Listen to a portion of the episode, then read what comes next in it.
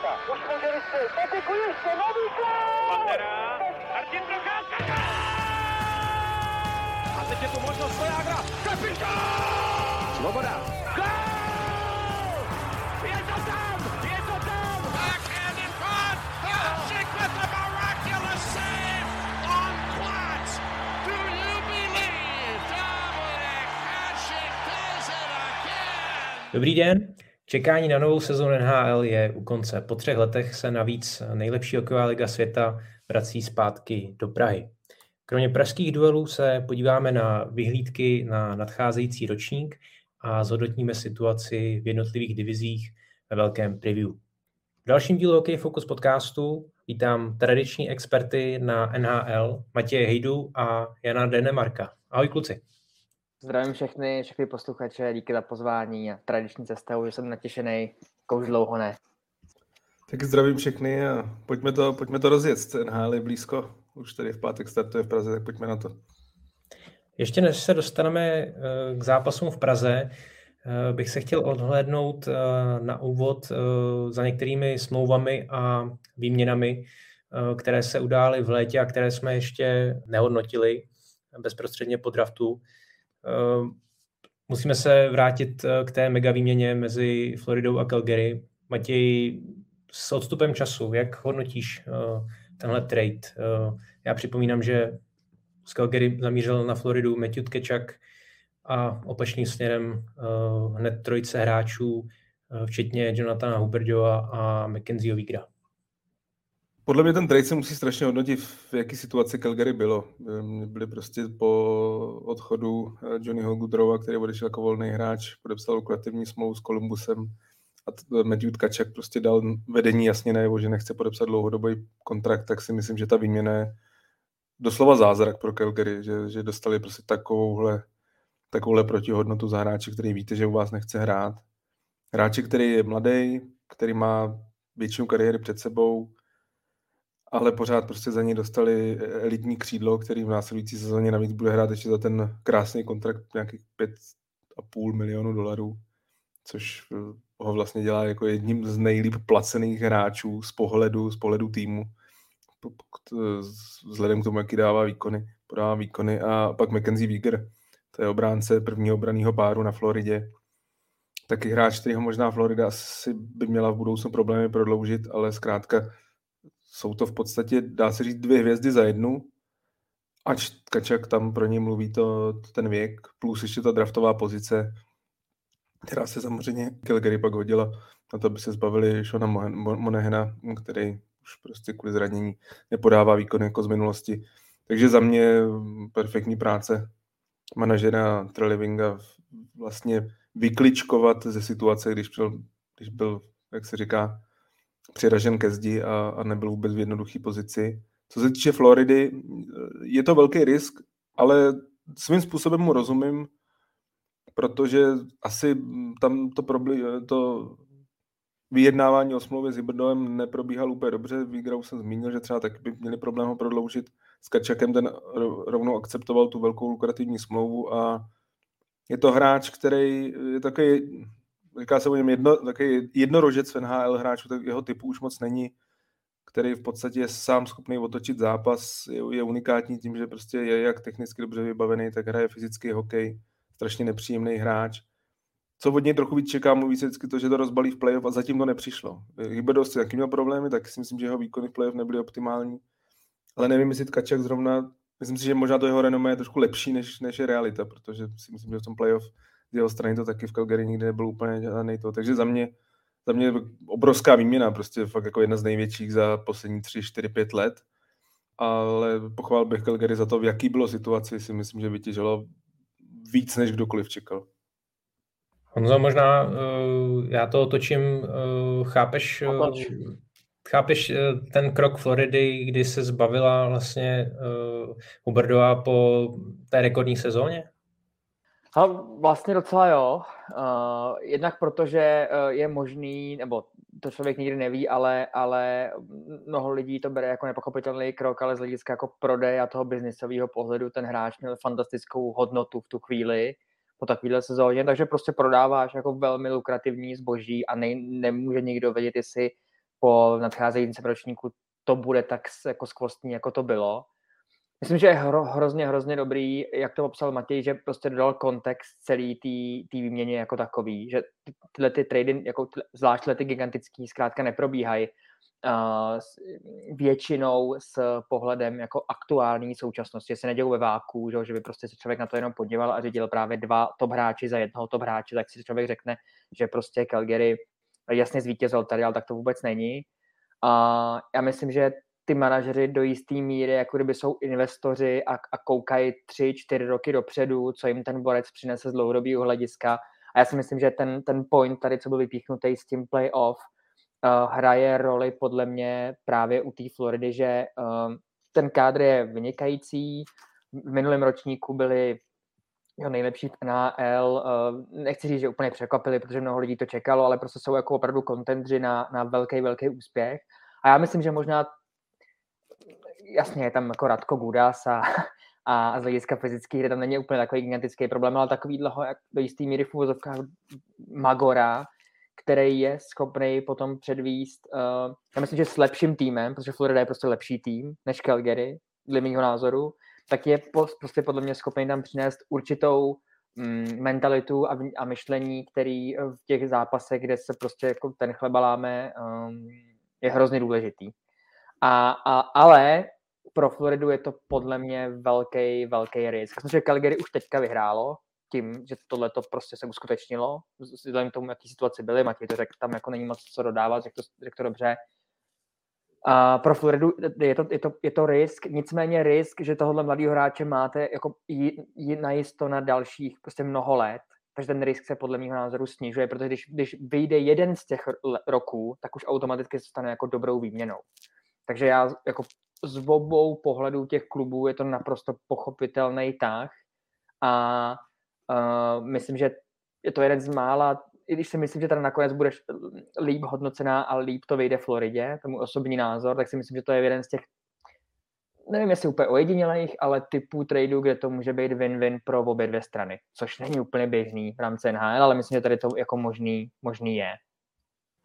Navíc eh, pokud eh, Calgary ještě prodlouží i Vígra, tak uh, myslím si, že tady se to právě o to víc potvrdí, kdy na té výměně vydělají oba týmy. Když se bavíme o Calgary, tak se samozřejmě musíme vrátit i k tomu, že Flames ulovili tu největší rybu na volném trhu a to na Zema Kadriho z Koloráda a podepsal ho na 7 let s průměrnou gáží 7 milionů ročně. Eh, co říkáš na tady ten podpis, Honzo?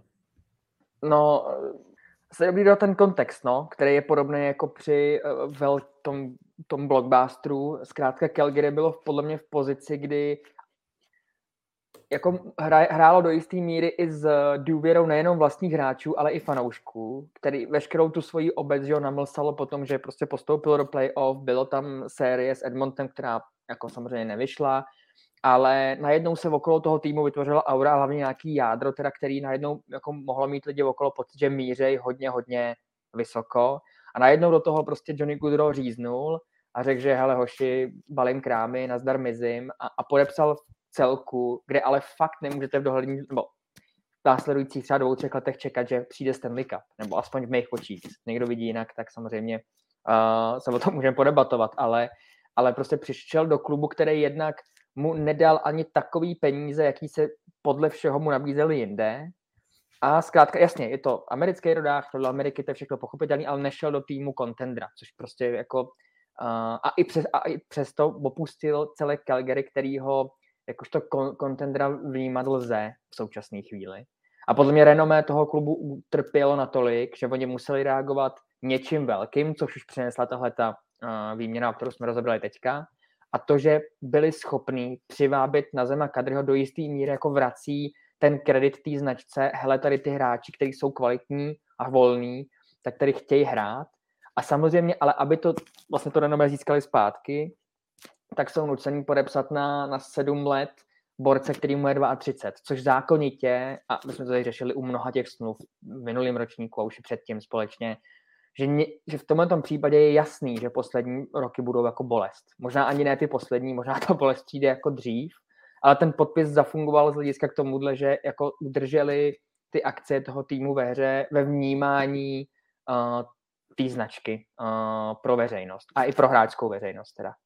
A, ale z krátkodobého pohledu to jako smysl dává. Kadry teďka taky má velkou hodnotu, největší v historii své kariéry, ale uh, jako za,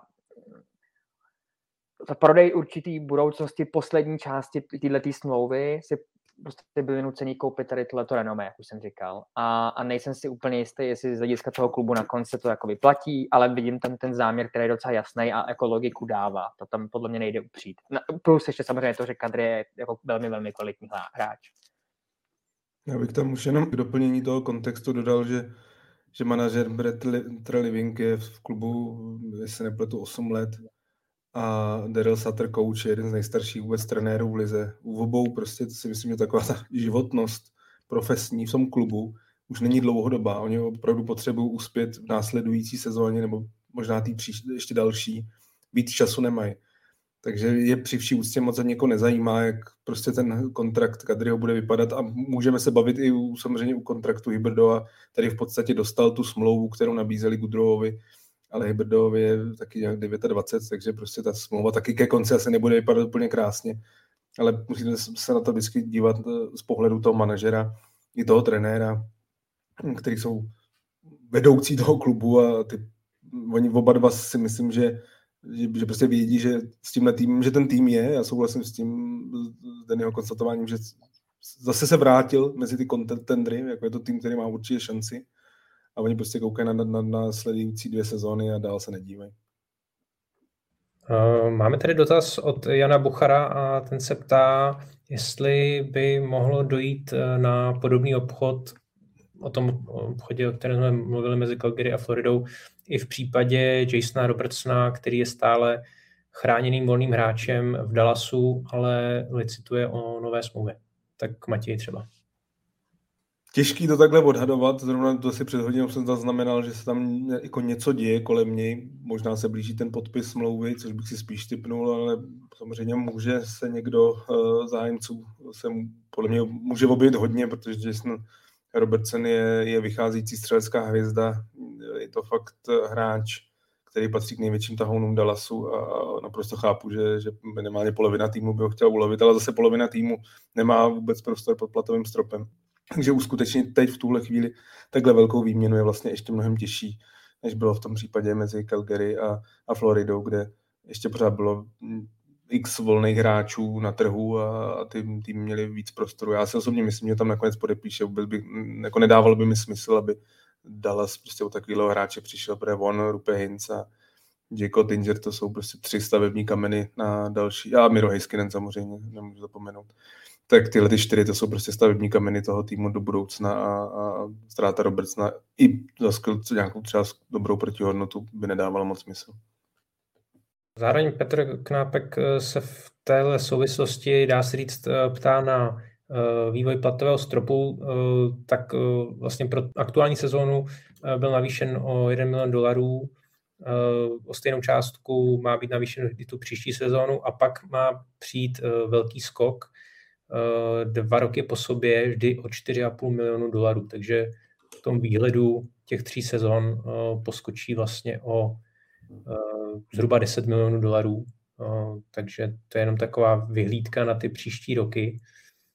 A u těch smluv a vlastně těch dlouhodobých kontraktů ještě trochu zůstaneme, protože Nathan McKinnon se dohodl s Colorádem na nejlukrativnějším kontraktu v současné NHL a od příští sezóny 2023-2024 e, e, bude pobírat dalších 8 let 12,6 milionů dolarů ročně a bude tak o 100 tisíc dolarů lépe placený než Conor McDavid. A pak tady máme několik podobně dlouhodobých eh, kontraktů na 8, na 7 let eh, s takovou jako průměrnou gáží okolo 8 milionů dolarů. Eh, s těmi se podle mě docela roztrhl pytel v poslední době, hlavně teda v tomhle přestávkovém období podepsali nejnový Matthew Barzal, před ním Tim Štycle, Kevin Fiala, Jordan Kairu, ve Vancouveru JT Miller. Co si o tom myslíš, Matěj? Proč kluby přistupují k těm, k těm dlouhodobým kontraktům za poměrně vysoké částky, jak u těch mladších, tak i u těch, řekněme, už zkušenějších hráčů. A co vlastně říkáš na ten kontrakt McKinnona? Tak u těch zkušenějších hráčů tam prostě pokud by to nedal ten tým, co ho má, tak by to dal nějaký jiný. Tam jako JT Miller si myslím, že na trhu by tyhle ty peníze dostal úplně bez problému. Ale podle mě důležitější možná je debatovat o těch mladších hráčích, o hráčích, kteří mají třeba v NHL jenom dvě sezóny a ještě jsou, jsou tak jako na hraně, jestli vlastně jako si zaslouží tyhle peníze. A tam já navážu na tom, o čem si uh, mluvil ohledně toho platového stropu, jak si odpovídal na otázku Petra Knapka tam je strašně důležitý ta vyhlídka, že v podstatě teď ty kontrakty vypadají přeplaceně. Většina, jako Tim Šticl určitě, Tate Thompson, jo, to jsou všechno prostě smlouvy, které asi úplně neodpovídají tomu, co ten hráč momentálně předvádí, ale jsou s tím výhledem, jsou to třeba u Šticleho, prostě je to trojka draftu, hráč jako s obrovským talentem, který v následující sezóně bude hrát Debrikentem a Žiruem, což prostě předpovídá, že to může být jako magický útok, fakt, který bude sázet obrovské množství gólů a bodů. A pak, pokud by třeba, nevím, vystřelil na 75-80 bodů, tak pak se můžeme bavit, že by v té další sezóně vlastně žádal ještě o víc, že by se třeba pohyboval kolem 9 milionů. Takže já naprosto tyhle, ten, ten jakoby risk těch týmů chápu, těch mladých hráčů. Pokud prostě vidíte v tomu hráči naprosto věříte, tak nakonec vlastně, i když teď třeba jako ho trochu přeplatíte, tak za dva, tři roky s tím, že ten, ten cap hit půjde o 10 milionů nahoru, tohle nakonec vlastně můžou být jako strašně výhodné smlouvy. A může to připomínat tu smlouvu, kterou měl třeba McKinnon do teďka, nebo do, na kterou ještě v následující sezóně bude hrát, kdy taky, když prostě tu smlouvu dostal, jo, byly to velmi dobrý peníze a pak zpětně se na to člověk díval, že to byl jako jeden z nej, nejhůř placených hráčů v lize z pohledu hráče, že prostě byl hrozně podhodnocený co se týče jeho smlouvy, naprosto zaslouženě. Za prvé hrál tam prostě léta e, s velkou slevou a za druhý zase prostě se koukám, co, jak se to bude vyvíjet dál a, a myslím si, že brzo ho překonají další hráči. Leon Dreisaitl si myslím, že další borec, který může atakovat přes 13 milionů, možná nějaké 14. A pak jsem samozřejmě od Austin Matthews, který si myslím, že ten se vlastně blíží úplně nejblíž, ten je za dva roky, může už za rok podepsat smlouvu. Tam se můžeme bavit klidně i jako spíše se mezi 14-15 miliony. Takže myslím si, že ty 12,6 je naprosto zasloužený. Vůbec mi to nepřijde. Dokonce se, jako, se fakt spekuluje, že původně se tam mluvilo spíš na 13 milionů, takže zase taky dali nějakou jako slevu. Naprosto prostě dobrý kontrakt. Colorado je, je prostě v nejlepších rukou s ním a s Makarem a, a jak se budeme povídat pak v preview, prostě velký favorit v následujících sezónách jsme trošičku zase u těch investic, že, jo? že, že ty, ty, ty manažeři to vnímají jako trochu, myslím, že jinýma očima, uh, než, než prostá veřejnost, která při jako pohledu jenom na tu cifru, kterou, kterou uh, ten hráč za ten ročník dostane, je jakože wow, tak tady už se utrhly veškerý, veškerý zábrany, ale, ale jako není tomu tak. Já jsem tady měl poznámku, že, že uh, uh, do tří let se pokoří hranice 15 milionů a, a, a přesně, takže vlastně jenom navážu na to, co, co zaznělo. Já myslím, že mm, jsou hráči, který byť možná třeba nevědomky, ale třeba právě v případě toho Matthewse věděli moc dobře, proč uh, i přesto, že mohli podepsat smlouvu, jako má třeba tým Štycel teďka, tak to neudělali a šli formou určitého bridge, protože prostě jeho cena a jeho finanční možnosti nejenom klubu, ale vůbec celý že ligy teďka vyrostly o, o nebo jsou plánuje se, že vyrostou o takový ranec, že on reálně si může říct o tady tohleto rozmezí 14-15 milionů, abych se vůbec ne, jako nedivil, kdybychom se dostali na tu 15.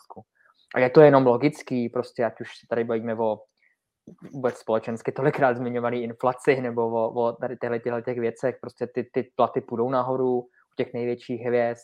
Myslím si, že přesně byť si člověk řekne v tu chvíli, tyjo, za co to ten štycel dostal, to není částka, že to dostal za něco, za, za minulý výkony, to je velká investice do jako těch všech osmi let. Tam jasně, že ten borec osm let prostě zůstane na, na svém vrcholu a ještě bude lepší a lepší a lepší. Takže, takže naprosto podepisuju, co tady zaznělo. Myslím, že to bylo jako z hlediska finanční nějaký logiky a přístupu jako dobře, dobře vysvětlený. No.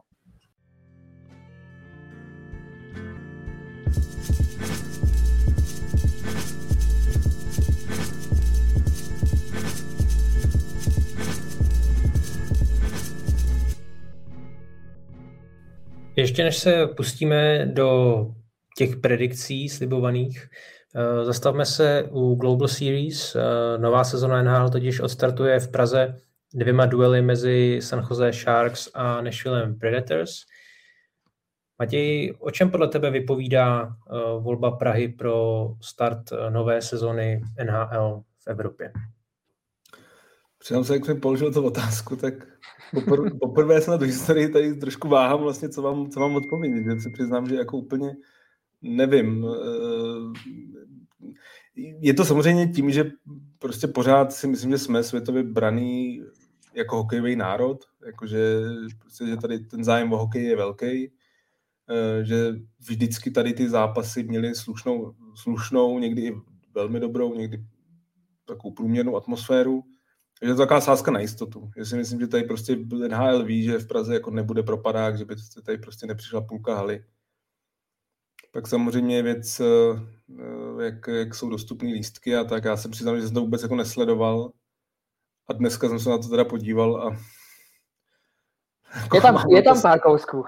mám, na to, mám na to svůj názor, mám na to svůj názor, a, a, ale tak samozřejmě zase na druhou stranu tady diváky a fanoušky bych vybízel k tomu prostě jako sledovat ten zápas a jako pokud možno, pokud mají možnost na ten zápas tak, tak, tak určitě tyhle ty šance využít, protože je prostě to nejlepší hokejová soutěž světa, ale je pravda, že mě to trošku zarazilo. No. Je pravda, že samozřejmě nacházíme se v těžké finanční situaci celosvětové, ale eh, mě, mě zarazilo, že jsou i k dispozici ty nejlevnější lístky, eh, té nejnižší eh, cenové kategorii, i když i ta jako je dost vysoká, to, což samozřejmě chápu. 4 tisíce korun jako je dost, ale i vlastně tady ty lístky, které většinou že logicky jdou na dračku nejvíc, tak, tak byly ještě dneska k dispozici, co jsem se teda díval. Je to tak, je to tak, ale pak je otázka, prostě jaká je to, ta cena těch lístků. A říkám, za mě je prostě, uh, já jsem vlastně vždycky na těch zápasech NHL v Praze byl jako novinář, takže jsem se nikdy nekupoval, nevím, jaký to bylo prostě v minulosti, jaký to bylo před třema rokama, pamatuju, byl jsem na těch zápasech, když hrál Boston s Phoenixem, takže si nepamatuju na ty ceny, na druhou stranu to už je tak dávno, takže to, ale když jako pořád člověk má to porovnání, kolik stojí ty lístky v Severní Americe, tam je to samozřejmě strašně záležitý podle trhu. Můžete sehnat lístek za pětistovku, můžete jít na NHL za pět tisíc, ale, ale myslím si, že jako překvapilo mě to, jako asi nebudu lhát, že mi to přijde docela ustřelený. No. Je to docela ustřelený. myslím, že teda já jsem byl lehce, uh, vyvalili se mi oči, no, při pohledu na, těch, na ty cifry. Ale myslím si, že je to, že to je hodně silně spojený s tím faktem, že uh, oni jako dost dobře vědí, že ta hala se zdrtí většiny naplní. Myslím, že pro oba dva zápasy a že furt ještě můžou a tam tlačit tu, tu českou notu, která tam hlavně z samozřejmě hlediska San Jose je, je prostě silná no, a bude rezonovat, takže a mě jenom zarazilo, že jsou ještě lístky, upřímně. To, to mě zarazilo vlastně ještě víc než, než ta cena teda, že jsou a že jich je dost k dostání. Myslím, že touhle dobou, touhle dobou už to bude kompletně, kompletně vyprodaný a co si právě pamatuju, já jsem byl tři roky zpátky uh, v pozici novináře a, a tam teda z hlediska atmosféry jako bylo kde brát, bylo to fajn, a, a, ale jediný, co tam, to si potom mám takovou, mám pár dobrých storek z hlediska hm, jako rozhovorů potom s hráčem, ale jsem hodně zvědavý na, na kvalitu ledu, uh, což mě vlastně zajímá paradoxně ještě víc než ten hokej, protože ten hokej podle mě bude kvalitní velmi, ale jediný, co to může zkazit hlediska jako úrovně, tak je právě kvalita lidu, která před třema rokama byla velkým tématem uh, toho utkání. No. Jak jsem zmiňoval ten zápas mezi Bostonem a Phoenixem, tak jestli nepletu, tento byl, že myslím, že, že jeden z těch dvou zápasů tam byla celá jako nízká ta návštěvnost, že tam přišlo asi jenom 12 tisíc tehdy, což prostě bylo zklamání. Říkám, já teď nevím v tuhle chvíli, jaký je stav, jak musím si někoho zavolat, ne, nemám úplně, jestli máš informace, jestli třeba prodej 15 lístků, nevím, nemám ten přehled, ale bojím se, to je moje trošku takový to, že i s tou cenou se to může podepsat na té atmosféře, protože tohle to třeba znají některé jako velké kluby v Severní Americe, pak během i třeba playoff, kdy prostě fakt ty lístky už prostě pro řadu fanoušků, ale takových těch zarytých prostě srdcařů, prostě jsou nedostupný, jsou hmm. finančně tak vysoko, že se to pak může podepsat, že tam prostě budou lidi, kteří jsou jako vyložení diváci. Nic proti ním to ne, neříkám, ale myslím si, že prostě takový to, aby to nebylo trošku jako těžší zápas. Pro mě by to nebylo překvapení, protože uh, jsou pak jako sorta lidí, kteří se jdou vyloženě jako podívat, ale v podstatě jako ne, ne, neprojeví nějaké emoce jako během celého zápasu. A to se pak na té atmosféře jako projeví. To, to rozhodně nečekejte nějaký jako, jako kotel jako na extralize, to, to určitě ne. Je pravda, že eh, v plánu jsou dva zápasy, takže tohle možná hraje taky svoji roli. Kdyby byl jenom jeden zápas, tak uh, se po těch lístkách asi jenom zapráší. Takhle uh, si i lidi můžou vybírat, jestli v pátek nebo v sobotu. A co jsem se dneska díval, tak budou to asi jako nižší, nižší stovky uh, volných lístků. Myslím si, že to asi ani nepůjde přes tisícovku, ale, ale je otázka skutečně, kolik se to vyprodá a kolik tam potom fyzicky bude lidí. Uh, protože jsem se díval, to mě zarazilo, vyslovně jsou i jako určité sektory eh, s víc než, než 60% jsou volné. Takže jestli tam byly nějak ty lístky jako alokované pro někoho a na poslední chvíli přišly eh, vlastně do prodeje, těžko říct, ale takhle vlastně myslím, že eh, jeden zápas určitě to takhle má, že asi tři, čtyři sektory různě rozmístěných jsou dost jako prázdné, co se týče prodaných lístků. Honzo, co tedy od eh, těch eh, dvou zápasů očekáváš, protože eh, týmy mají teď za sebou tu skutečně přípravu proti těm evropským týmům, proti Bernu a proti Berlínu. Tady se ale už bude hrát o body. Já myslím, že kvalita hokeje nesklame, že, že tam jako bude se na co dívat. Já jenom mám to strašně moc spojený s tím, uh, s tím opravdu s tím zážitkem tři roky zpátky a asi je to logický, protože to byl jako úplně v historii můj první rozhovor, který já jsem tehdy dělal a byl s Jonathanem Tavesem, což jako si už člověk zapamatuje, když to je jeho první jako premiéra. A ten teda na mě spustil, byl jsem asi 30 vteřin sám, což jako bylo z novinářského hlediska taky poměrně mm, nezvyklý. A ten teda mi nasypal takovou čočku, jako kdybych za ten let mohl já v té o aréně a, a že uh, absolutně nechápu, jak se na tom, na tom NHL může hrát, že bylo těžké na tom hrát a zkrátka jako bylo ten, ten rozhovor vedený jenom v tomhle tom duchu, no. A, a nebyl jediný teda, jo, ty, že by, že by jako to cítil jenom on. Samozřejmě Chicago prohrálo, takže, takže tu frustraci asi nějak ventiloval ale, ale je pravda, že uh, to asi nebylo kvalitou, na co byli zvyklí nejenom jako v rámci NHL, ale i v těch evropských zápasů. Uh, takže já jsem vlastně zvědavý, jestli toto téma vůbec se v pozápasových rozhovorech objeví. Ale já myslím, že co se týče kvality, jako nejenom hokej, ale i těch týmů, který přijedou, já si myslím, že jsou, to jsou zajímavý týmy, na který byť Nashville z českého pohledu může být i fanouškovskou základnou, ale i takovou tou jako atraktivitou nižší, tak si myslím, že, že to tak vůbec není, tam jsou borci, kteří jsou, já nevím, jestli to tak vnímá drtivá většina, já to tak vnímám, že, že tam jsou zkrátka Evropani a, a ty jsou o něco bližší než hráči jenom ze Severní Ameriky a prostě v rámci, že jo, uh, Nashville, Josef, Forsberg, tak to jsou velký jména, který uh, je prostě super je na vlastní oči vidět a v ostrém zápase, že to nejsou žádný přáteláky, kde se tady dáme exibici a jedem domů, tohle tady prostě bude jako natvrdo to. A myslím, že je i dobře z hlediska těch hráčů nebo toho předvedeného výkonu, že jsou dva zápasy. Že, že když je tam ten první jeden, tak oni, že oni skončí a tam opravdu to je jako na vteřiny, na minuty rozprosfázovaný, že, že prostě zabalej výstroj a druhý den vlastně letí brzo ráno a už člověk trošku jako myslí, že má před sebou ten dlouhý let za, za oceán Tady zkrátka ten první zápas podle něm se může odehrát jasně, což soustředění vždycky na 100%, ale uh, ví, že se prostě vyspí ten hráč se a zůstává na tom místě klasický trip, jako kdyby někam. Takže myslím, že vlastně kvalitě, kvalitě toho hokeje to může jenom pomoct.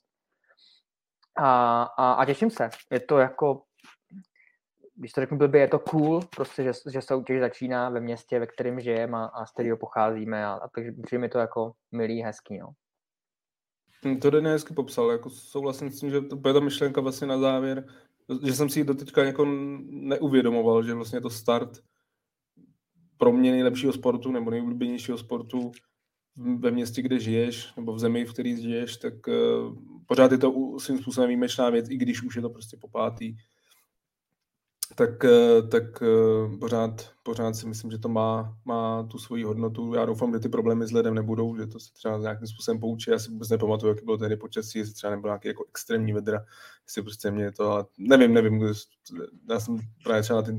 Je pravda, že když to trošku srovnám, tak si myslím, že tehdy jako uh, Philadelphia s, s Chicagem prostě byly jako hodně atraktivní týmy, že si myslím, že to byl prostě fakt jako naprostý jackpot. Tady v tomhle tom to trošku, to já, i když je samozřejmě osoba Tomáše Hetla velký lákadlo, ale prostě San Jose je pro mě tým, myslím, že jsme tady říkali hodně v loňský sezóně, prostě, který je fakt jako ve velkém ústupu, za mě jeden z nejslabších týmů vůbec NHL. Teď já se přiznám, že se možná vlastně budu jako asi přát Tomášovi, to určitě, ale, ale možná se víc těším na ten Nashville, protože si myslím, že to je prostě kvalitnější tým eh, s většíma hvězdama, s většíma ambicema a jsem zvědavý, jaká bude právě atmosféra v té v aréně i z toho pohledu, komu se bude víc fanit, jestli kvůli Tomášovi prostě bude víc se přát San Jose, nebo, nebo jak, jak, to bude, ne, nebo jestli bude prostě vyloženě jako nezávislý publikum, který se prostě bude chtít užít nejlepší hokej na světě.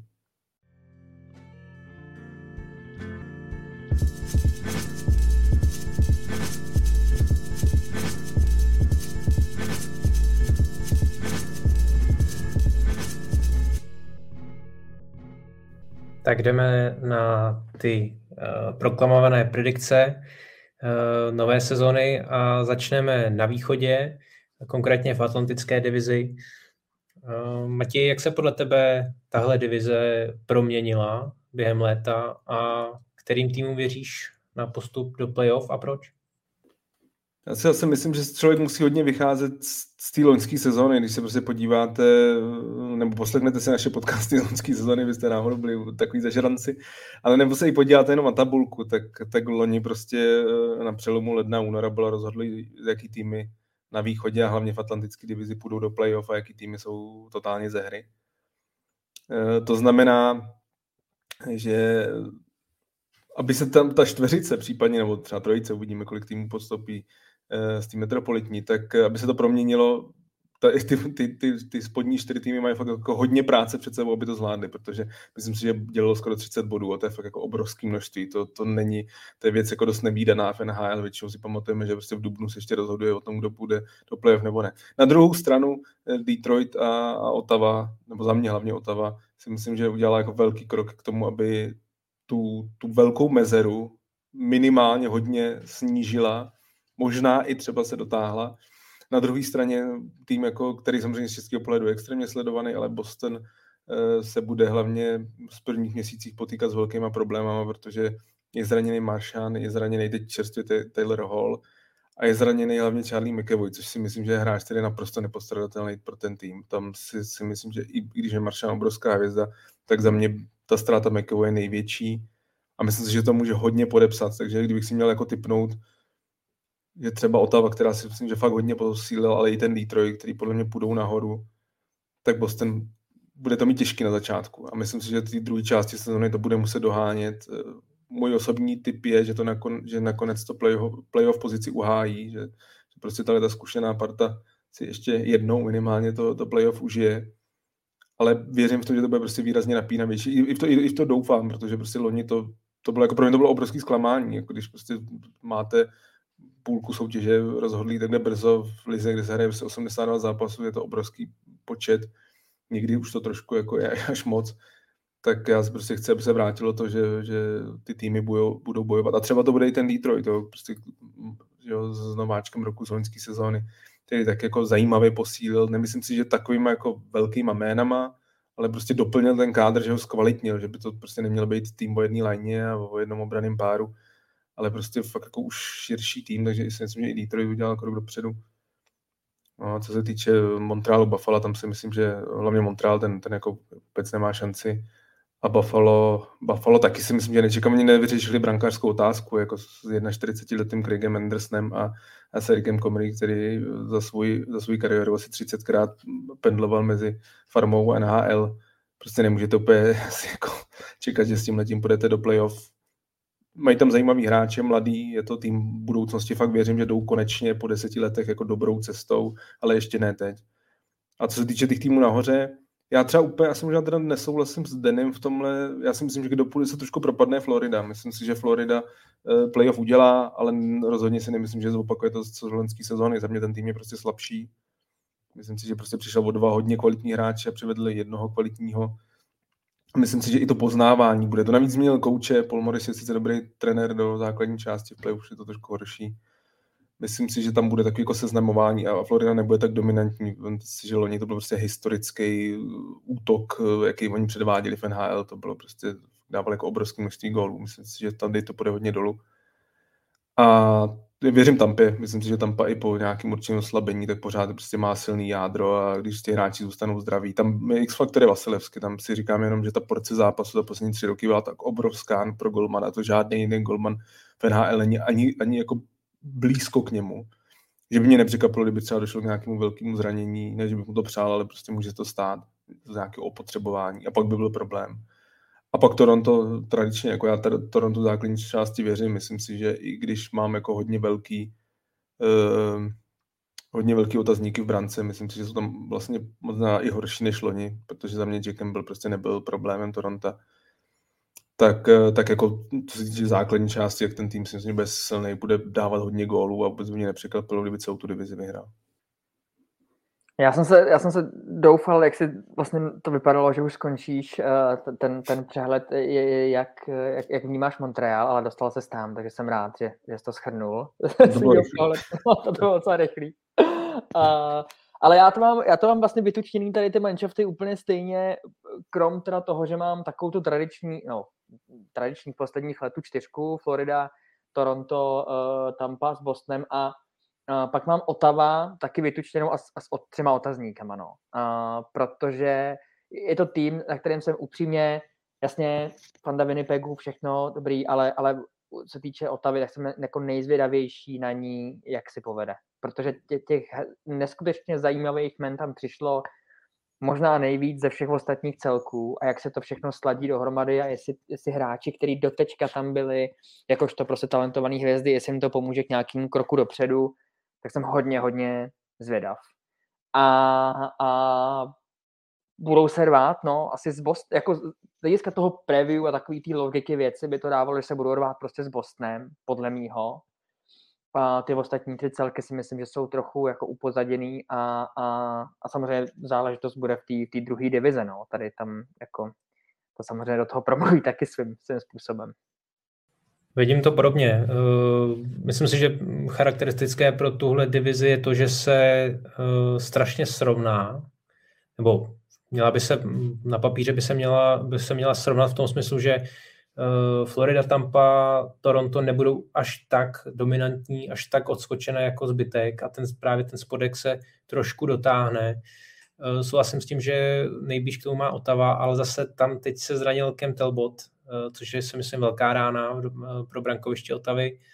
Na druhou stranu skvěle se sehrává Žiru s Debrinketem, Štycle má novou smlouvu, myslím si, že v Otavě teď, teď dobrá nálada, dobrá atmosféra a můžou jenom překvapit, ale myslím si, že tak jako Buffalo je to tým spíš budoucnosti než, než, eh, než přítomnosti, takže já věřím té, té silné trojce Tampa, Florida, Toronto.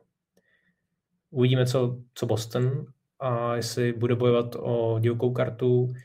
Ještě když zůstaneme v té atlantické divizi, tak Petr Knápek se ptá, kolik prostoru dostane Juraj Slavkovský v Montrealu, Matěj? Já si osobně myslím, že i, i když v přípravě ty jeho výkony jsou spíš diskutabilní, je jeden dobrý a tři takový slabší, tak, eh, tak si myslím, že nakonec mu asi dají na začátku šanci.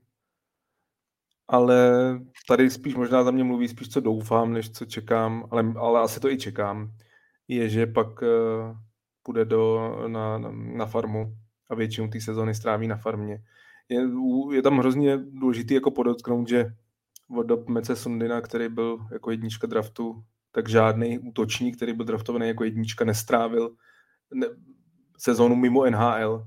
Takže pokud by třeba Slavkovský vůbec NHL nehrál, tak by byl prostě první útočník po nějakých víc než 30 letech.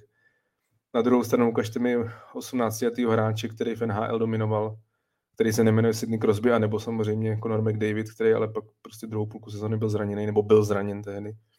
Většina těch hráčů, prostě ta první sezóna v těch 18 letech je spíš takový jako trápení a v Montreale v pozici, kdy jako nemá vůbec o co příští sezóně bojovat, prostě má velký problémy v brankovišti, obranu, kterou teprve musí vystavět. Jediná jejich síla je trošku v útoku, nebo takový spíš přetlak v útoku, protože si 16 útočníků na 12 pozic.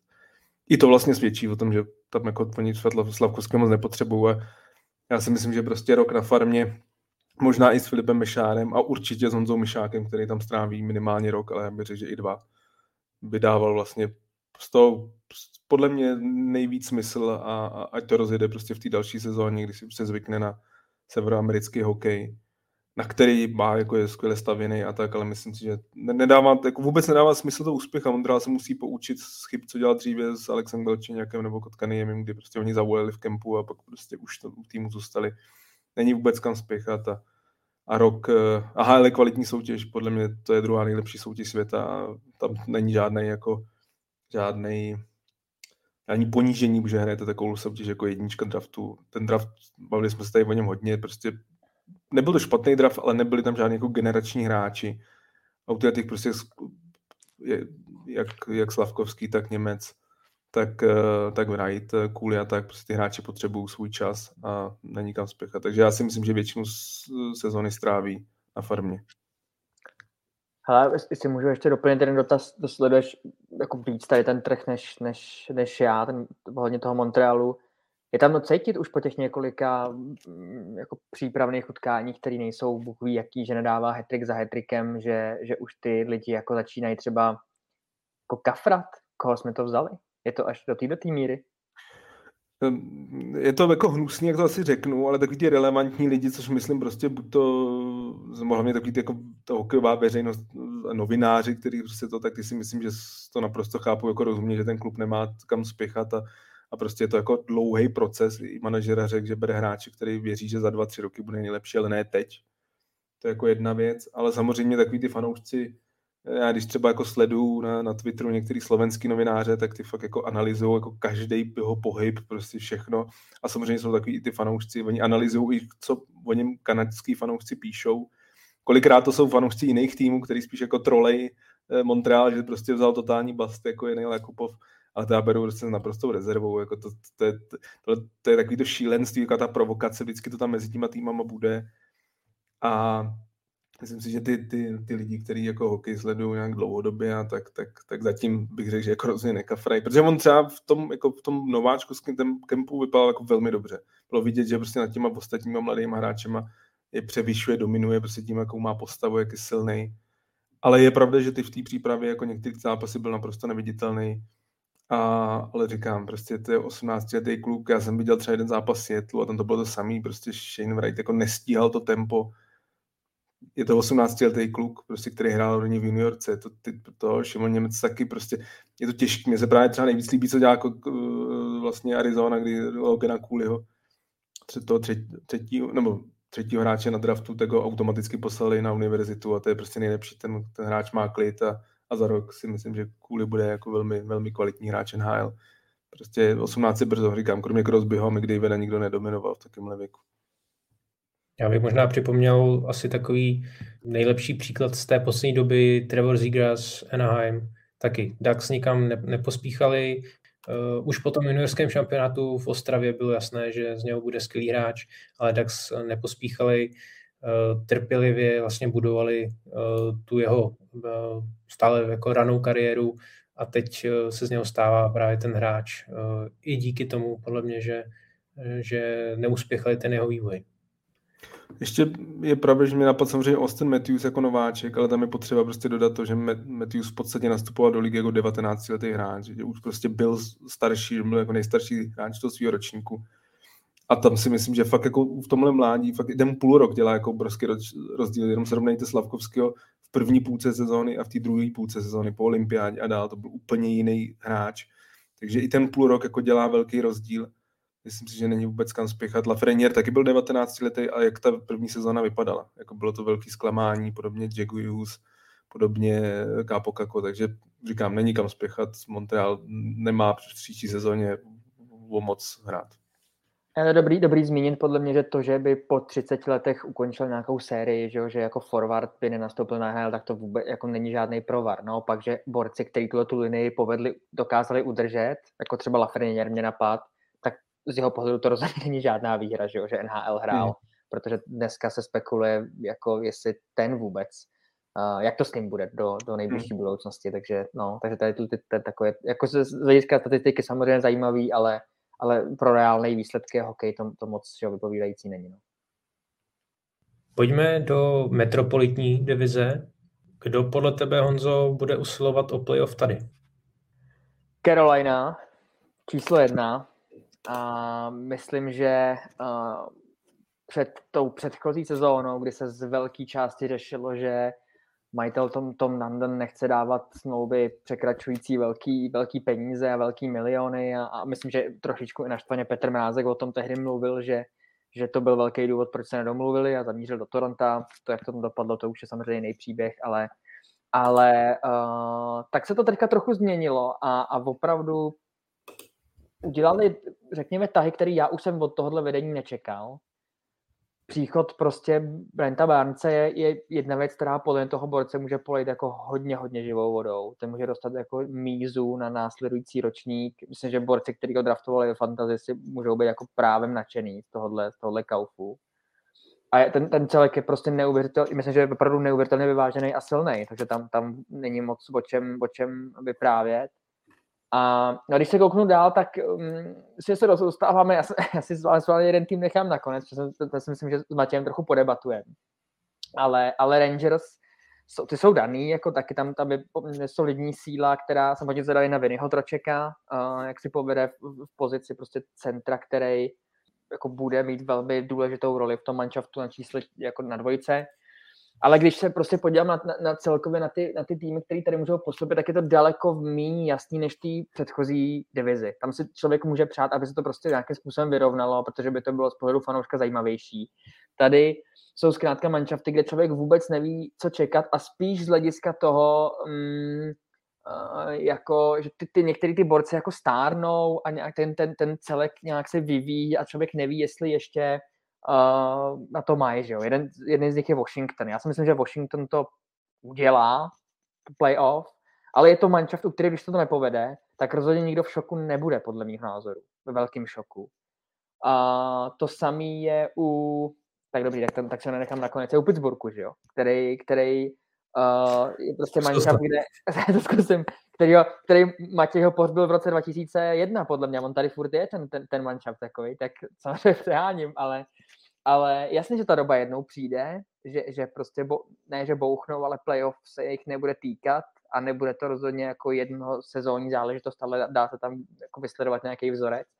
Ale já si nemyslím, že to prostě bude letos, takže jakože budu hodně konzervativní vlastně v tom, že zachovám takový status quo, což je mi docela líto, protože většinou rád těma věcmi zatřesu, ale a prostě tam vidím, že největší šanci má tady ta čtveřice, kterou jsem vyjmenoval, s tím, že Pittsburgh s Washingtonem jsou trochu jako když se něco stane a pokazí se, tak rozhodně nebudu jako vzírat s otevřenou pusou. A z toho zbývajícího, z té zbývající čtveřice si myslím, že Columbus, Columbus a Islanders nevidím vůbec, že, že, by, že by byla šance.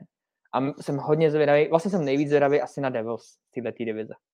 Kam se to pohne, co se tam bude dít a jestli konečně, konečně, konečně vyslyšejí slova o tom, že to je tým, který, na kterýho čeká budoucnost s otevřenou náručí protože už tentokrát udělali, jednak udělali změny z pohledu třeba, že jo, brankáře Víta, Vítka Vaněčka, tak to pro český voko je poměrně nejzajímavější téma v rámci toho manšaftu. Zároveň tam opravdu je několik men vysoko draftovaných, který, u kterých jako už se jako ťukáš na hodinky, že hoši je třeba to vzít do svých rukou. A, no a poslední, který jsem nezmínil, tak je Philly, no a tak jestli, jestli až takhle jakoby oldschoolový budem a, a tyhle ten manšaft s jménama, který tam teďka přivábili, jako zarezonuje úspěšně, ty to myslím, že to nemá šanci odhadnout jako vůbec, vůbec nikdo. Že, že jestli blázen na hlavičce opět povznese manšaft jako těchto těch výšin, Torts, anebo Tony De Angelo, že jo, uh, takový shluk men, který uh, jsou strašně silné osobnosti, což jsem třeba u De Angela je hodně mírně nazváno a, a, a teď jak si sednou, jak to bude fungovat. zkrátka si stojím za tím, že, že tradiční čtveřic, že budu vlastně nudnej ve své predikci a, a neudělám žádný palcový titulky pro tenhle podcast, ale, ale ta, ta čtveřice těch týmů je za mě nejpravděpodobnější, že postoupí a jediný, kdo s ní, abych si vlastně i přál, a myslím si, že jediný, kdo je možný s tím nějak jako trošku zatřást, jsou Devils. A abych se přál, aby se tak stalo, no, protože je to celé, který mi dlouho v playoff chybí a, a, a myslím, že by bylo fajn, kdyby se trošičku tohle jako čtyřice pozměnila, protože ta, ta její kvalitativní nadřazenost je už, už trvá díl v mých očích, takže bych byl pro lehký, leh, lehký switch. Matěj, co Pittsburgh? No, dále mi zapomněl klíčovou otázku. tak ono, když vám tým dá zleva zprava a pak eh, dělo mezi oči třetí rok, což tak odpovídá, že myslím, že minimálně dva roky jsem jako pohřbíval už v základní části, tak eh, po čtvrtý už bych byl blázen, kdybych tu chybu udělal. A tentokrát ji neudělám. Já se přiznám, že v Pittsburghu docela věřím, protože nejenom, že udržel to jádro, ale pro, odsunul vlastně ty problémy, které jednou přijdou, ale prostě přijdou asi až za dva, tři roky, tak, eh, tak nejenom, že udržel to jádro, tak myslím si, že i docela solidně posílil. Já si myslím, že příchod Jeffa Petrio, který prostě už se Montrealu trápil kvůli nějakým jako rodinným vazbám, že jeho rodina byla, žila v Americe a on prostě byl v Kanadě sám kvůli covidovým opatřením a tak, tak, eh, tak si myslím, že po okře a podle mě to jako, jako velmi dobrá posila. Zvěd, jsem zvědavý na mladýho TS. Myslím, myslím si, že jako ten tým vlastně je v podstatě dobře doplněný. Navíc, podle mě Pittsburgh je prostě hodně porovnávaný s Washingtonem, ale Washington má prostě obrovský problém v tom, že eh, je zraněný nebo šel na operaci Niklas Backstrom a na tak velkou operaci, že není vůbec jistý, jestli ještě někdy bude hrát profesionální hokej. On samozřejmě se chce vrátit, ale prostě já nevím, jestli to je stehní kost nebo stehno nebo, nebo kyčel, prostě je fakt jako velká operace, která třeba, kterou třeba před lety před dvouma lety podstoupil Tyler Seguin a, a návrat trval víc než rok. Takže myslím si, že to jako není vůbec uh, jednoduchá situace, prostě bez prvního centra jít do sezóny. Je tam změna v brankovišti, uh, tam zase věřím, že mohl být trošku Darcy Kemper uh, posílení, ale za mě prostě, kdybych měl porovnat ty, ty dva týmy, který si myslím, že budou bojovat nějaké to třetí místo v divizi, tak, tak za mě Pittsburgh vypadá líp. Prostě působí jako silnější. Navíc prostě tu základní část umí, tam jako je to spíš o tom playoff. A já si myslím, že o to čtvrtý místo to nakonec bude mezi Washingtonem a Islanders a tam věřím jednomu jménu a to je Elias Sorokin, který já si myslím, že je jako v úzkém žebří, eh, v úzkém okruhu golmanů, jako který má velkou šanci na vezinu trofy. Myslím si, že je to jenom o trošičku malinký kousek horší golman než Šestěrkin, že to fakt je vycházející hvězda. A myslím si, že s ním společně s Varlamovem Islanders prostě zase můžou dělat jako hodně nepříjemně, že prostě nebudou dostávat góly. Myslím si, že změna trenéra, neříkám, že pomůže Beritroc, prostě jsme tady shodli, nikdo se nechápal, že končí. A třeba to, že ten tým trošku zofenzivní, že možná trošku začnou dávat góly. Barzal myslím, že za, za, prožije lepší sezonu. I když tady off-season mě se nelíbila, ale zase Islanders nejsou tak špatný tým, jako byl loňský sezóně. Tam to bylo hrozně podepsaný tím, že prostě začínali 13 zápasů venku, že je omlátil covid, kdy prostě odehráli 8 zápasů jako s AHL týmem a pak teprve se zavedli ty, ty, ty ty, ty pravidla, že když máte určitých počet hráčů, tak, tak prostě do, do zápasu nenastoupíte. Takže pro ně to byla hodně smolná sezóna. Nemyslím si, že budou nějaký jako kandidáti na nějaký větší úspěch, ale o to playoff se můžou porvat. U Devils souhlasím s tebou, ale tam o tom potenciálu prostě mluvíme pět let. Jako každý rok se prostě mluví o tom, že jo, Devils to letos rozbalí. Jo, oni prostě každý rok mají top pět, pětku draftu, ale nějak to pořád nerozbalili a Devils podle mě, ještě společně s Otavou, o který už jsme mluvili, si myslím, že žádný trenéři nejsou pod takovým tlakem jako tam. Oni prostě musí dobře začít. Lindy Ruff si myslím, že za mě, kdybych si měl jako typnout, kdo bude první odvolený trenér, tak pokud Devils nezač, třeba z prvních sedmi zápasů pětkrát prohrál, tak Lindy Ruff končí. Vzali tam jako uh, associate coache, vzali Andrew Bruneta, který loni ve Floridu. Tam si myslím, že jasně připravou pozici pro něj, takže Ruff to by mi jako ohromně těžký. Pokud začnou dobře, tak si myslím, že poje od válu. A já si myslím, že to na playoff tak nakonec stačit nebude. Že ten tým, ano, souhlasím, je talentovaný, udělá krok dopředu, ale podobně jako v té atlantické divizi, i v té metropolitní, ten rozdíl mezi týmama, co neudělali playoff a co udělali, byl obrovský prostě. A myslím si, že to prostě, nemyslím si, že ten tým je tak výrazně posílený. Jsem zvědavý na tu situaci v bráně, Vítek Maneček je kvalitní golman, ale není to prověřená jednička. Blackwood má hodně zdravotní problémy. Jestli to vlastně je úplný řešení, jestli to není tak jako trošku status quo, uvidíme. Jsem na to, jako v přípravě chytali oba dobře. Jo, chválili, chválili je, ale pak jako to základní část je něco jiného.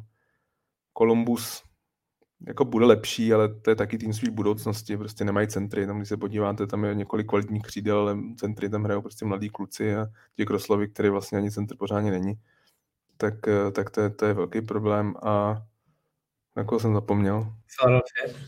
Jo a Philadelphia, no tady, takhle, není ještě, není ještě po 22. hodině, takže nemůžu být prostý, ale jako není tým, který by byl víc v tři tečky, než je Philadelphia Flyers.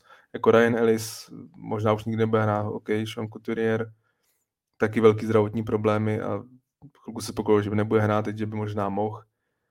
Eh, teď eh, Carter Hart má nějaký, taky jako vlastně nechytal celou přípravu a ještě jsem slyšel o tom, že jak jsou ty problémy s kanadským juniorským týmem, myslím, z roku 2018, takže on je tam trošku v tom jako zapletený já to, co věřím, já jsem velký fanda, myslím si, že to je coach, který z každého týmu vytáhne víc, kromě teda Vancouver Canucks, tam to nevyšlo, tak všude jinde vytáhne víc, než ten tým má, což by ve Philadelphia mohlo, ale on fakt nemá s tím pracovat, tam prostě není moc kvalitních hráčů a, a myslím si, že nebudou nejhorší právě díky Torcovi, ale jako v té konkurenci nemají šanci.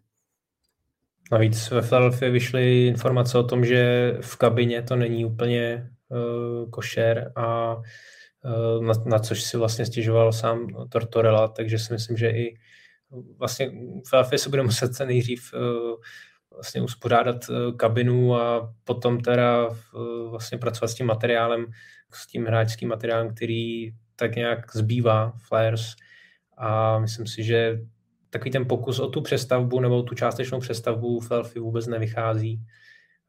Je pryč Žiru, je pryč Voráček, a ten tým se vlastně nějak jako neposunul, ehm, spíš jako přešlapuje na místě a ty problémy se spíš kupí.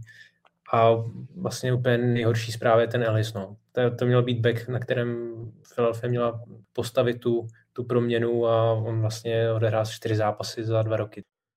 To je koupení zajíce v pytli. Podle mě Nešvil moc dobře věděl, že tam něco není v pořádku a, on vlastně, když ta výměna přišla, tak jsem si říkal, že ho Philadelphia získal docela zadarmo. Ale myslím si, že Nashville se hlavně chtěl zbavit toho kontraktu. Ryan Ellis měl nějaký zdravotní problémy už v té poslední sezóně Nashville a ten jeho problém jako fakt jako hodně vážný. Tam Bray se jako mluví o tom, aby byl vůbec zdravý po zbytek života, jako nějak normálně mobilní. Tam si myslím, no. že jako největší pravností, že už nikdy jako hrá hokej nebude, ale ta smlouva je samozřejmě ještě jako na x let. A ještě k téhle divizi, co bych dodal, souhlasím naprosto s Honzou.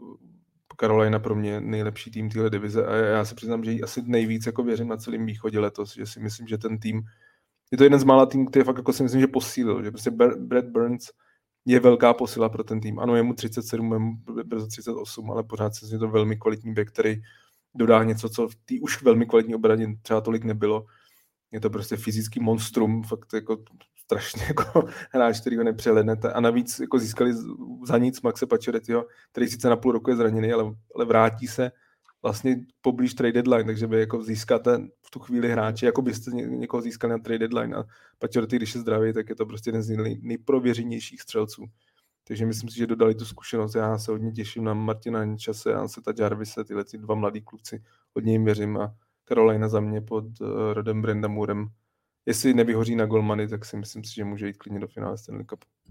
Já myslím, že na golmanech, na golmanech nevyhoří. Tam číslo jedna je podle mě v pohodě. Zdravotně, teda je, zdravotně je druhá otázka. Zdravotně, no, ten Freddy Anderson prostě, Tomáš to samozřejmě dobře na Toronto, ale oni se to ukázalo i v Karolině, když přijde playoff, tak, tak on jde na Marotku. Takže... Hmm. Tak se stáhne. Zase vidím to dost podobně. Eh, Carolina Rangers eh, první dvě místa si myslím jsou už tak trošku dopředu obsazený. A potom vzhledem k tomu rozpoložení toho týmu eh, i k takové možná nějaké jako druhé, druhému dechu potenciálnímu, věřím víc z Pittsburghu v tom mini duelu s Washingtonem. Ty problémy Washingtonu tady byly řečený. Osobně jsem strašně zvědavý na Islanders, protože loni to bylo pro mě asi největší zklamání na východě a jsem zvědavý, jak Matthew Barzal bude naplňovat tu svoji smlouvu, protože ačkoliv je to vynikající hokejista, technik, hráč, který prostě baví diváky svojí hrou, tak uh, on, co jsem se díval, tak vlastně až na tu svoji nováčkovskou sezonu nikdy neměl bod na zápas. a jestli se nepletu, tak maximálně nějakých 65 bodů byl, nějak, byl jeho nejlepší výkon v těch dalších sezónách, což na hráče, který bude pobírat 9 milionovou smlouvu ročně, trošku se vracím k těm lukrativním kontraktům, mi přijde dost. Ale je to prostě hvězda týmu, tak jenom jsem zvědavý, jestli konečně probudí v sobě ten, ten potenciál, který určitě, určitě má. Myslím, že u něj právě hodně hrálo roli manšaft, kterým působí, že v jiném celku, který má trochu jiný lazení nebo, nebo vůbec jako jiný přístup z hlediska trenéra, tak tenhle ten borec by se dostal na jiný bodový čísla. Takhle, je to, je to hráč, u kterého já, já bych taky nechtěl, aby byl číslem jedna mýho celku, jako na kterým by byl postavený tým. To, to podle mě jako není úplně ideální. Na druhou stranu myslím, že opravdu v týmu, který je ofenzivně laděný, on jako vyroste a má ty predispozice a, a skill set přesně proto, aby takovýhle tým, který chce hrát ofenzivně, jako povznes o dva, o dva levely vejš že to prostě není hráč pro, vlastně to není hráč pro Islanders, paradoxně, takže, nebo s tím DNA, který oni jako představovali. A, a, a myslím, že to je trochu, to ten zborců, jehož talent nemůže úplně vyniknout právě vzhledem k tomu, v jakém celku působí. Zatím teda. Uvidíme, co s tím udělá ta změna na trenérské pozici. Přesně. Přesně tak, o tom se mluví hodně, že podle Berta by to mohli trochu víc rozbalit. Tam jedna věc je i ten trenér, ten systém, druhá věc je i ty spoluhráči, že prostě jemu na, na křídle občas hrál jako Leo Komarov na pozici na, na, na křídle první liny, to, co prostě jako s takovým hráčem jako nebudete úplně trhat bodový rekordy. Já se přiznám, že mu věřím, že bych se o tu smlouvu jako úplně nebál, myslím si, že to je suverénně nejlepší ofenzivní hráč toho týmu a s tím, jak jsme se bavili o tom, jak ten cap půjde nahoru, tak si nemyslím, že by to v budoucnu měl být problém. Navíc prostě Islanders se potýkali s problémem jako třeba Calgary nebo, nebo Winnipeg, nebo prostě tyhle ty týmy, ty hráči ne vždycky tam úplně chtějí zůstat. A Matthew Barzal, i když je z British Columbia, což vlastně úplně na druhé straně Severní Ameriky, tak, tak si Long Island hodně oblíbil a oni jsou podle mě hodně rádi, že tam vůbec chce zůstat. Prostě ví, samozřejmě všichni víme, jak to dopadlo s Tavarezem. Barzal je prostě teď tváří společně právě podle mě se Sorokinem jako budoucností toho týmu. A, a já bych se jako u tohohle nebál věřím to, že když třeba bude mít jako lepší spoluhráče, což se čekalo, že přivede Lou Lamoriel, že přivede nějakýho prostě nějakýho hvězdu střelce, nestalo se, tak i tak si myslím, že tam jsou některý hráči, kteří, s kterými je schopný atakovat tu hranici 80 bodů.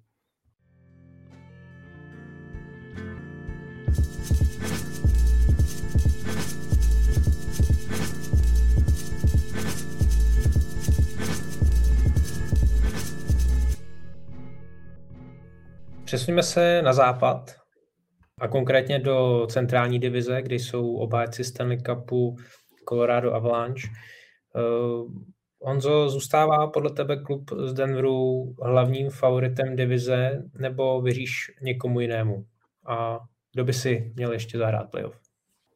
Jo, bez, bez velkého přemýšlení. Určitě Colorado číslo jedna a tam zase u těch, u těch mm, šampionů, nebo čerstvých šampionů, častokrát člověk jako za zatajeným dechem sleduje, jak moc se ten kádr obmění, kdo všechno bude muset odejít. Já si myslím, že nelze úplně tady v tomto příkladu Koloráda vnímat, že by uh, ta kvalita šla natolik dolů, že by se s nima jako nemělo z ničeho nic počítat. Já si myslím, že naopak, že to je opravdu pořád jeden z top, top, top favoritů soutěže Uh, I vzhledem k tomu, že s podpisem McKinnu, na který jsme tady nakousli, získali určitou stabilitu, kterou ten klub podle mě potřebuje, že ví, že vedle tohohle démona a obrovského workoholika a puntičkáře, což jako do, do mimochodem dobrý legendy o tom, jak, jak on do jakého detailu vnímá jako profesionalismus hokeje, to je potom jako neuvěřitelně fascinující o tom číst. Takže tenhle ten člověk tam bude na, na dlouhý, dlouhý léta a že ty spoluhráči se od něj budou moc opřít a myslím, že i pro pro jako zase to renomé toho celku v očích druhých je to hrozně podstatný a, a jsou číslem jedna, v mých očích určitě.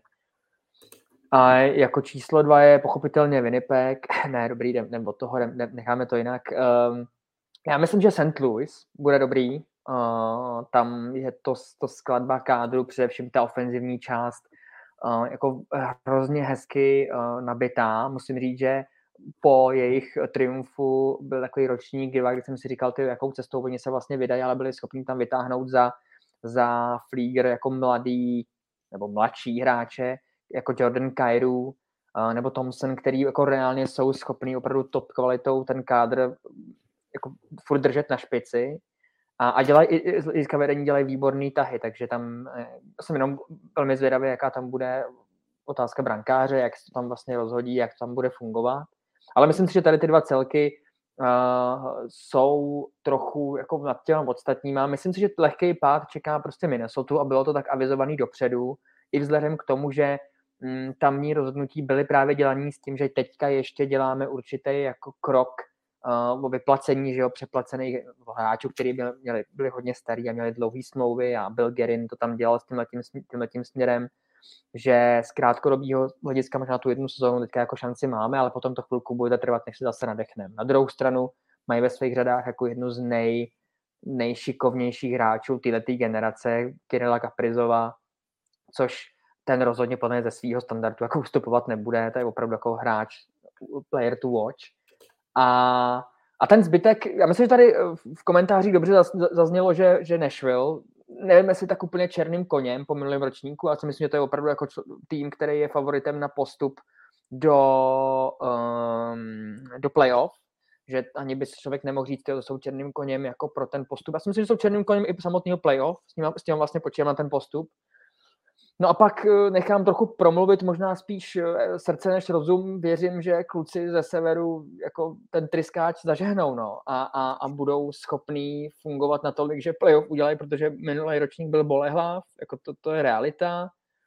Eh, myslím, že uh, Rick Bounce jako předvede nějakou spanilou jízdu, něco jako s Dallasem, uh, že, že budou schopní vlastně do jisté míry překvapit. Já si myslím, že pro mnoho lidí by to bylo překvapení, co oni budou hrát, ale uh, myslím, že přestože ten kádr je tak nesmírně kvalitní a, a, a, a vlastně jako vyrovnaný, tak když ten, ten, ten tým má propad, tak v následujícím ročníku se na něj samozřejmě dívá jako trošičku skrz prsty a řekne se tak to vůbec.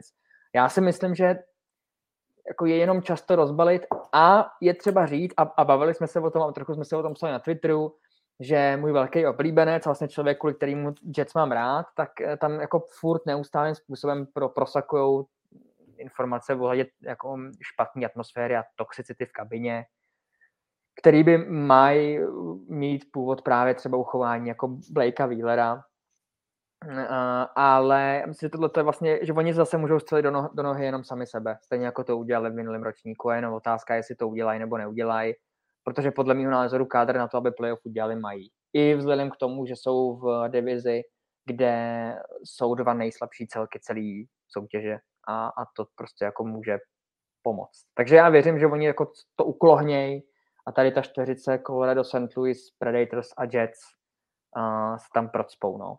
Uh, u těch ostatních Dallas jsme tady lehce, lehce jsme o něm mluvili, rozhodně není třeba, jako nesmí se podceňovat, bavili jsme se tady s ním u Jasona Robertsona uh, ve spojitosti.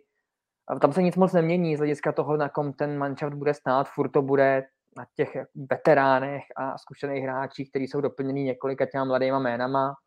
Hodně velká otázka zůstává u Ettingera, jestli teda ne, jestli, jestli on bude ten pravoplatnou jedničkou, to už si myslím, že je docela zodpovězený, ale jestli udělá ten krok dopředu, že na něj můžou nahodit tu odpovědnost, že ty nám prostě ukradneš několik výher, který potom rozhodnou o tom, že playoff uděláme.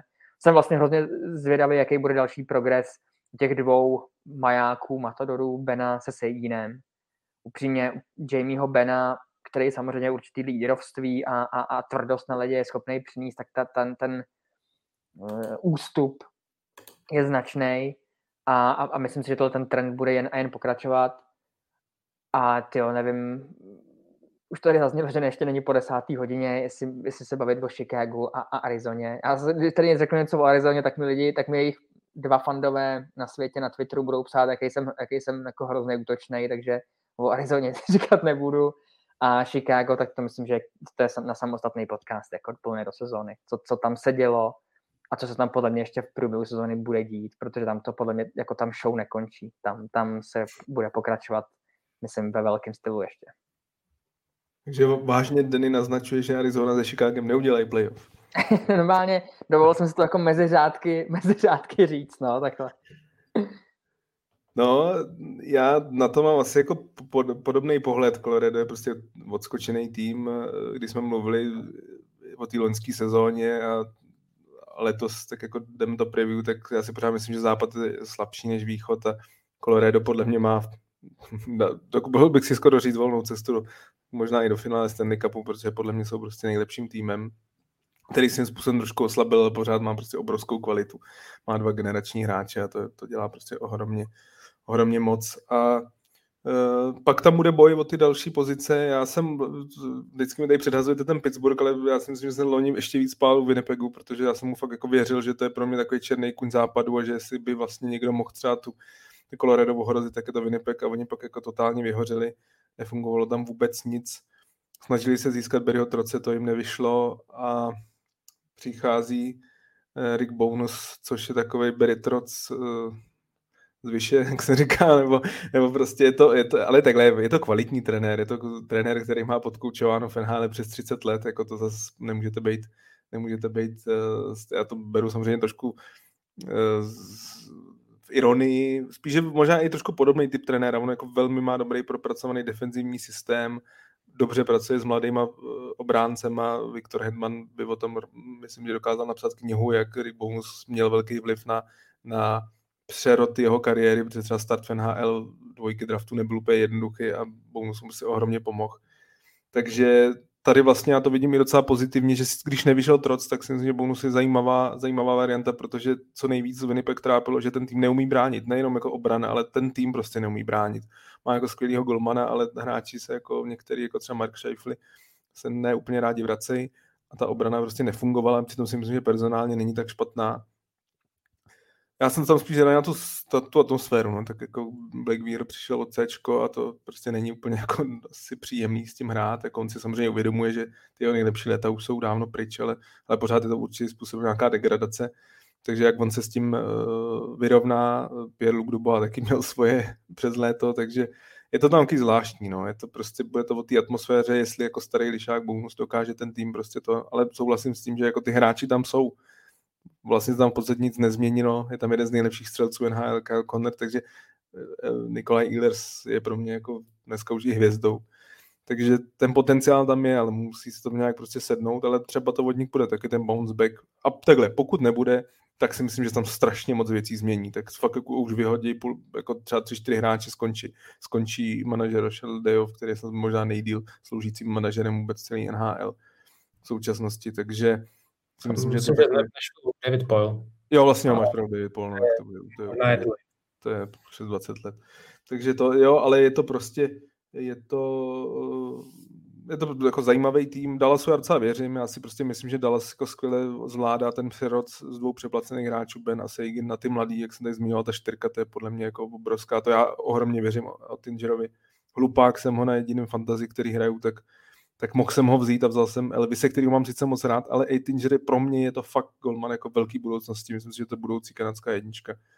Fakt jako i, myslím, že i hvězda ligy, takže podobně jako Sorokin mu mám jako před, předvídám velkou budoucnost a myslím si, že Dallas se do playoff dostane a pak ten Nashville taky jako tým, který je velmi, velmi blízko St. Louis, velmi blízko Minnesota, tam prostě Minnesota mě taky překvapuje. Oni skvěle draftují, mají prostě plno mladých hráčů. Já si myslím, že Kevina Fialu dokážou nahradit ze svých vlastních zdrojů, že Matthew Boldy udělá krok dopředu, že, že Marco Rossi, který měl prostě ty zdravotní těžké problémy po těžkém covidu, prostě kdy jako vloženě bylo problémy se srdcem, tak, tak snad by už měl být naplno v pořádku a to je jako taky vysoko draftovaný hráč, talentovaný se skillem, který by právě on by si myslím, že by mohl Fialu budoucnu nahradit, takže a Kaprizov je zvíře, no. Ten, jako to, to, je taky jako velká vězda, takže si myslím, že ani Minnesota rozhodně není odepsaná. Jsem zvědá, jak vyjde sázka na Fleryho. Já si myslím, že už, ně, že už brzo ten propad z té výkonnosti musí přijít. Prostě už jako má fakt věk a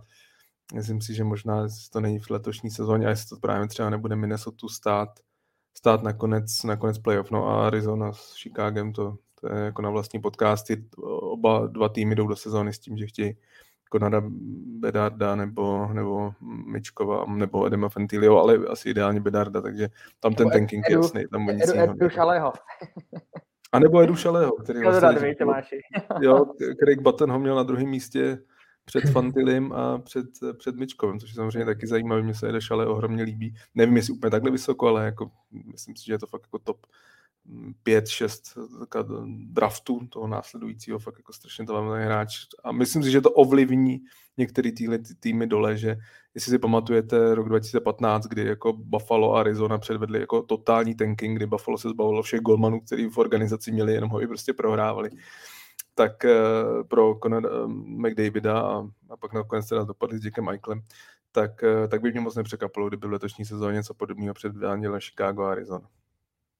Pro mě je centrální divize dost nečitelná, až samozřejmě na Colorado, které je odskočené, tak na ty další dvě přímé pozice pro playoff si můžu dosadit prakticky kohokoliv z té pětky, kromě teda Chicago a Arizony, eh, tak jak eh, vlastně největší zklamání, eh, jak jsme se bavili o východě, tak na západě to prostě byl Winnipeg pro mě. Je otázkou, jak, jak teda se to tam trošku restrukturalizuje s novým trenérem. Já si jenom přeju, aby ta divize byla podstatně vyrovnanější. Minnesota přišla o Fialu, Myslím si, že Dallas eh, by mohl, by mohl eh, určitě utočit na playoff. Eh, o to víc, pokud podepíšou co nejdřív Robertsna. Pokud tam by se tam trošku licitovalo déle, tak tam potom na tom podle mě Dallas trošku může doplatit a v těch posledních letech jsme viděli, že většinou si stejně ten hráč, který licituje o té nové smlouvě, potom tu, tu vysokou gáži většinou prosadí, takže Eh, určitě bych doporučoval Dallasu, aby se s ním dohodli co nejdříve.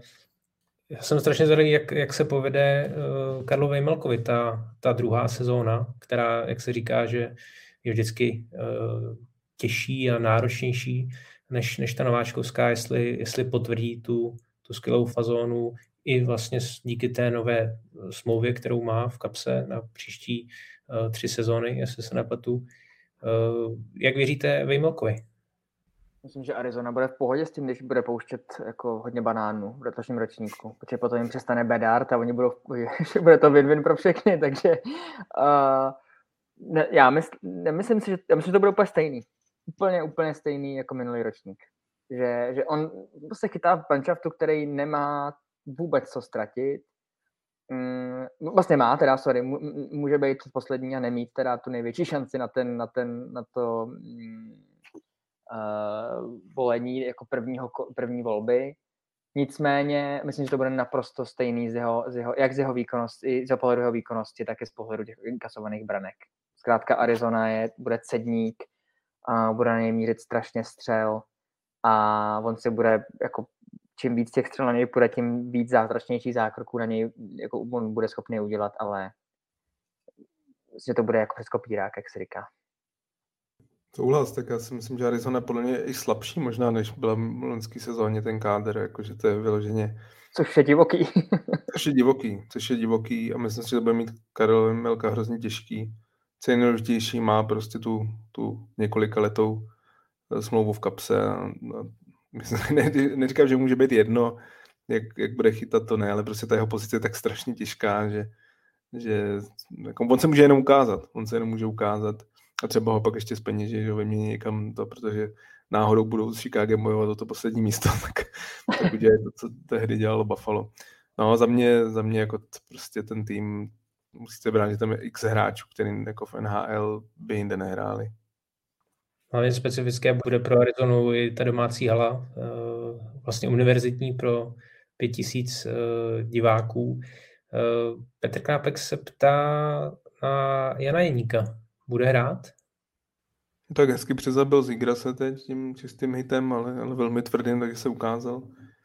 Jako proč ne? V té sestavě si myslím, že pokud, a že to samozřejmě trošku přehání, ale pokud umíte dobře bruslit a, a občas se trefíte, trefíte za řízení, tak možná můžete v Arizoně hrát. Ne, samozřejmě to beru jako s rezervou, ale prostě jo, jako má šanci.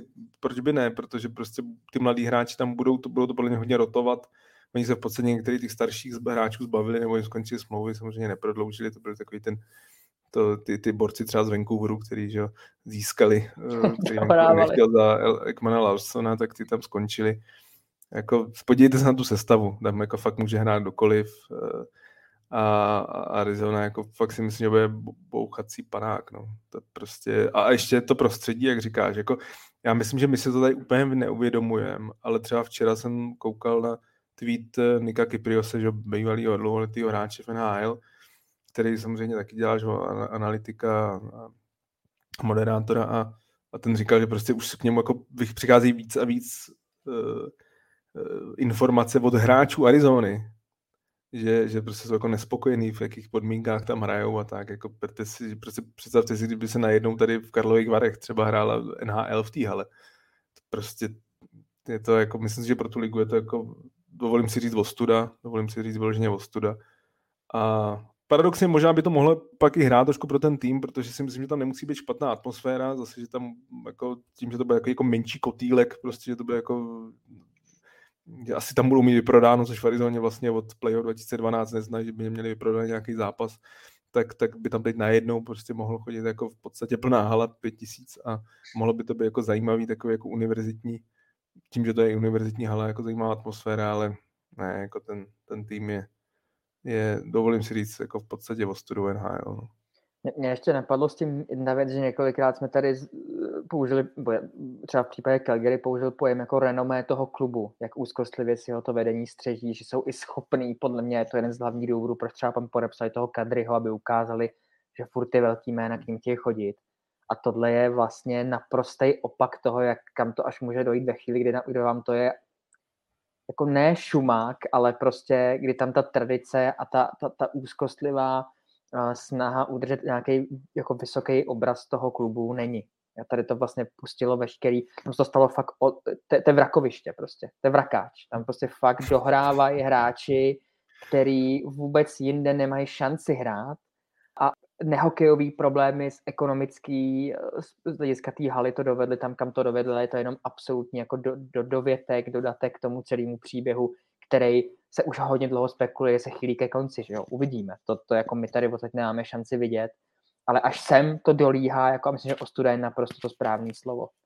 Jakože Já se bojím, že to k tomu konci právě ani nevede, že prostě tím, že jako NHL přistoupila na tom, že se v takovýhle hale bude hrát NHL hmm. a několik let navíc, tak si myslím, že to, jsem, nebo jsem přesvědčený, že dokud bude Gary Batman komisařem, tak tomu tý změně nedojde. Tam samozřejmě jde o obrovský peníze, že ty potřebuješ mít prostě pokrytou co nejvíc států v, v Americe a pro ně prostě Arizona jako stát je prostě výhodná a, a já tomu nevěřím. Já si myslím, že jestli možná Houston, ale zase to prostě Texas, který samozřejmě díky Dallas už pokrytý mají, to je možná jediný, co mi dává smysl, jako dokud bude Batman žít, tak jako do Quebecu se zpátky NHL nevrátí, takže jo, ale je to, je to prostě ostuda. Přiznám se, že klobouk dolů před fanouškama Arizony, jestli tady ještě nějaký jsou protože... to, se, to se nějaký vyplavou. Já vždycky, to... nedávno, nedávno, jsem šel na zmaj na Spartu na fotbal a tam a jeden na mě vystartoval. To jsem já, to jsem já, ten Fonda Arizona. Takhle, takhle na sebe o sobě mluvil. Tak to jsem to nepoznal. to jsem já, to jsem já. bylo, no, tak... bylo jako vtipný. No. Bylo... Ne, tak aspoň, aspoň je hezký logo. Jako aspoň má hezký logo. Když vrátili kachnu zpátky, nebo co to je, tak, a, tak a teď, si, teď si jenom představte, a, a my se to budeme bavit podle mě víc a víc, protože ta realita jako bude moc nastat. Teď si vemte, že největší generační talent za hodně dlouhou dobu by tam hrál, že by to byla jeho domácí hala, to byla ta hmm. pětitisícová hmm. univerzitní. A může to nastat, jako naprosto reálně, ono to k tomu schyluje se, že jo, do jistý míry, ten klub to má v, pl- klub to má v plánu. Hmm. Jako to je, když potom ty, ty jako gigantické peníze vyhrajou nad, nad nějakou noblesou a rozumem, si myslím už, no. Tak to potom dopadne. Pojďme ještě na pacifickou divizi na závěr. Matěj, kdo tady bude podle tebe usilovat o divizní titul a které týmy typuješ na playoff?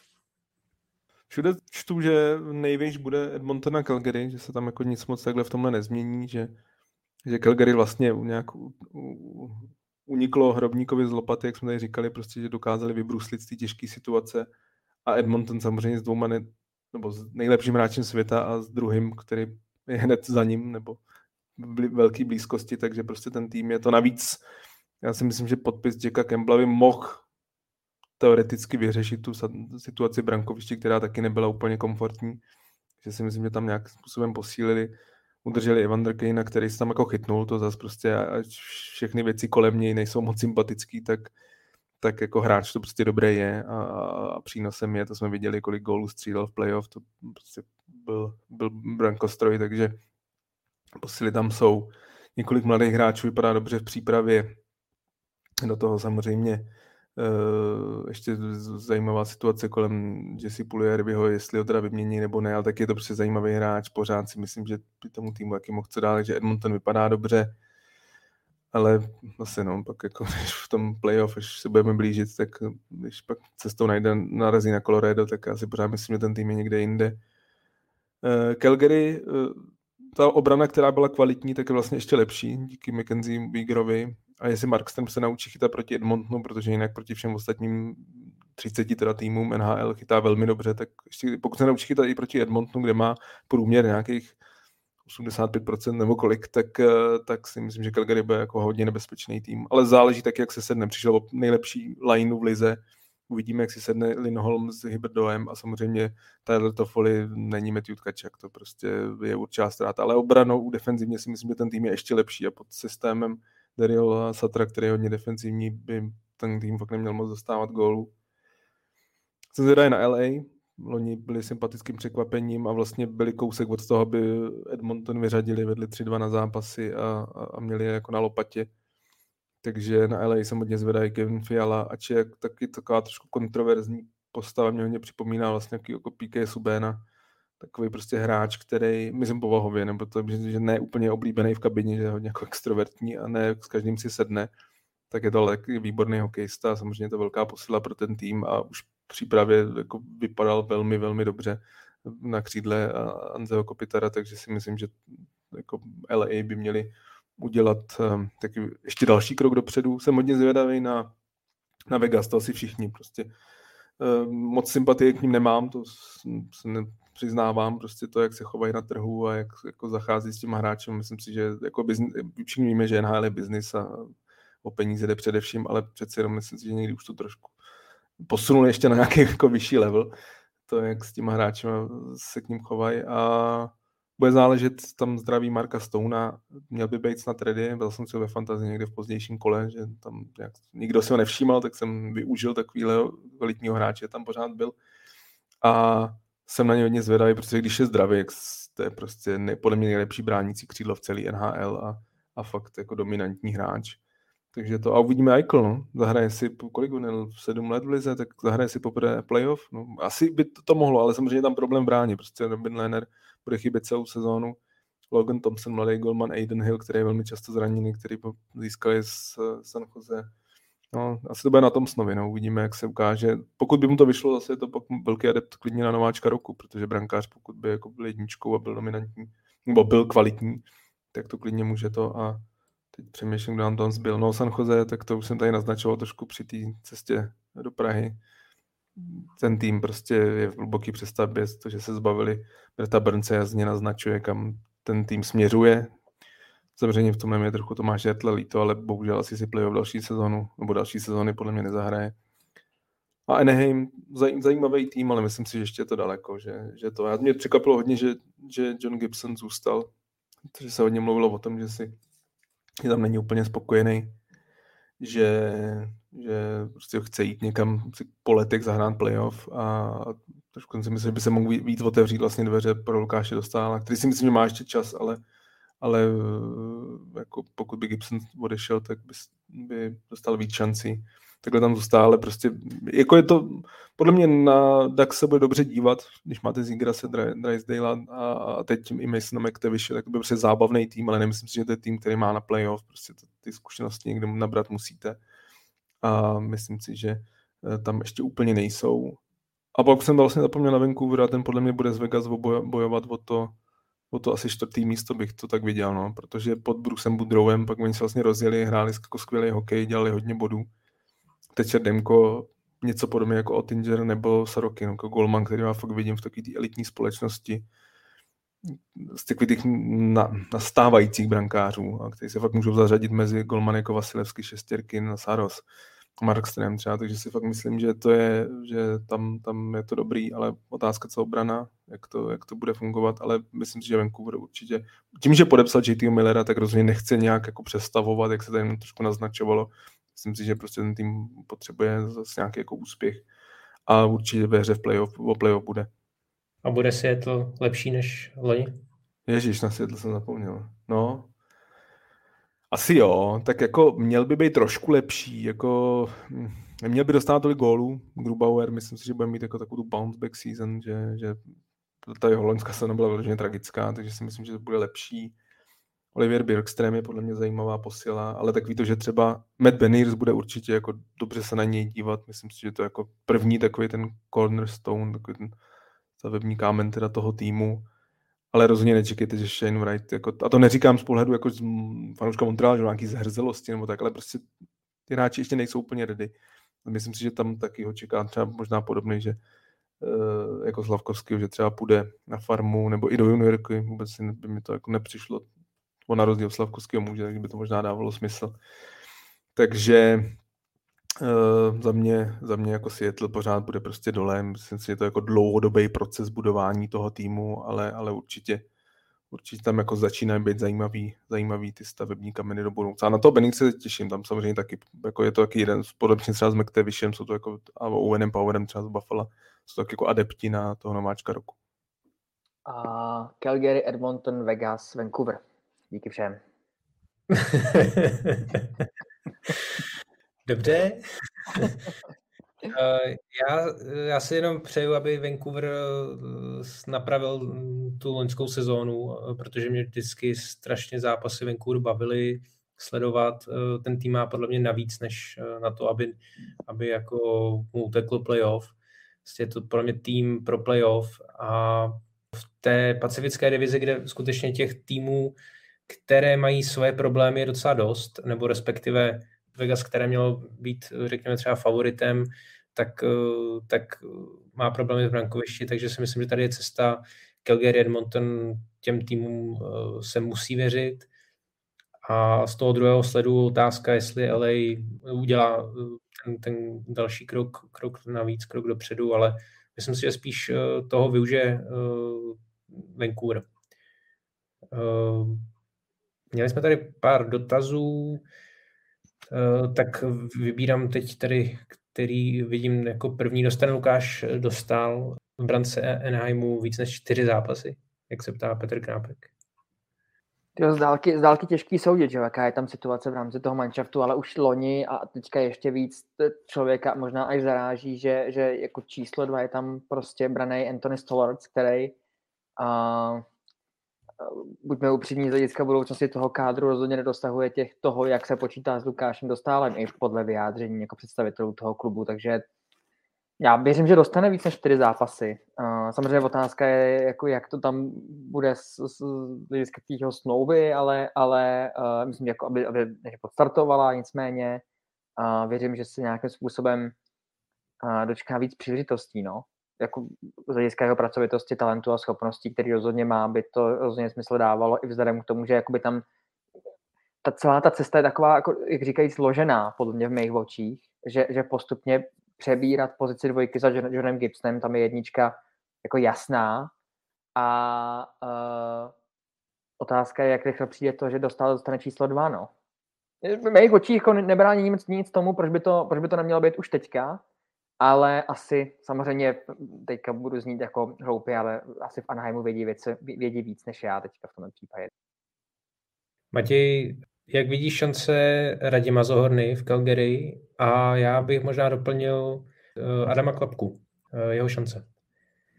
No mně se líbil, jak Jirka Vítek dával včera, myslím, na Twitter uh, lineu představu Milan Lučič, Adam Klapka a Radim Zohorna která má v průměru nějakých 195 cm, 199 cm a asi 110 kg na hráče.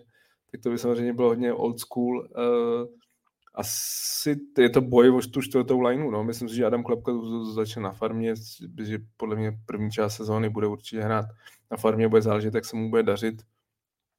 Zatím Zohodna by že tím, že už nějaký NHL zkušenosti má, tak má tomu trošku blíž, ale je to prostě o tom, jestli se jako dostane do, na, na tu pozici ve čtvrtý lajně, na druhou stranu Calgary tam mají jako některý jako techničtější hráče, ale to možná pro ně mohlo hrát to, že to, že Daryl Sutter prostě má rád tyhle ty bouráky, to on jako se tím vůbec netají, že pro něj třetí, čtvrtá line by měla být checking line jako na přelomu 80. 90. let, to on prostě má rád.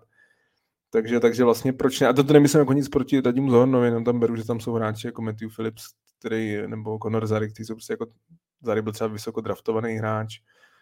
Phillips je prostě technik, malý, ale něco podobného jako Junior Goodrow, ne? Samozřejmě takový jako úrovně, to by asi už dneska hrál v Calgary, ale prostě jako podobný typ hráče, takže bude záležet, či, co, co bude Daryl Sutter preferovat, ale s tím, že třeba on má na tyhle ty velký, jako silný hráče, tak, tak určitě Zohodna má šanci, že je tam i, i, i Růžička že ze Slovenska, Čiže taky to vlastně taky takový podobný typ hráče, takže jako těch variant je tam několik. Klapky si myslím, že tam je jasná farma, ale otázka času, kdy třeba taky dostane šanci. A Honzo, eh, ještě dotaz na Vegas od eh, Martina Stokara.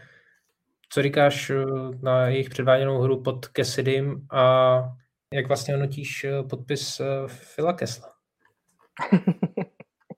No, rozesmál mě, asi, asi jako teďka.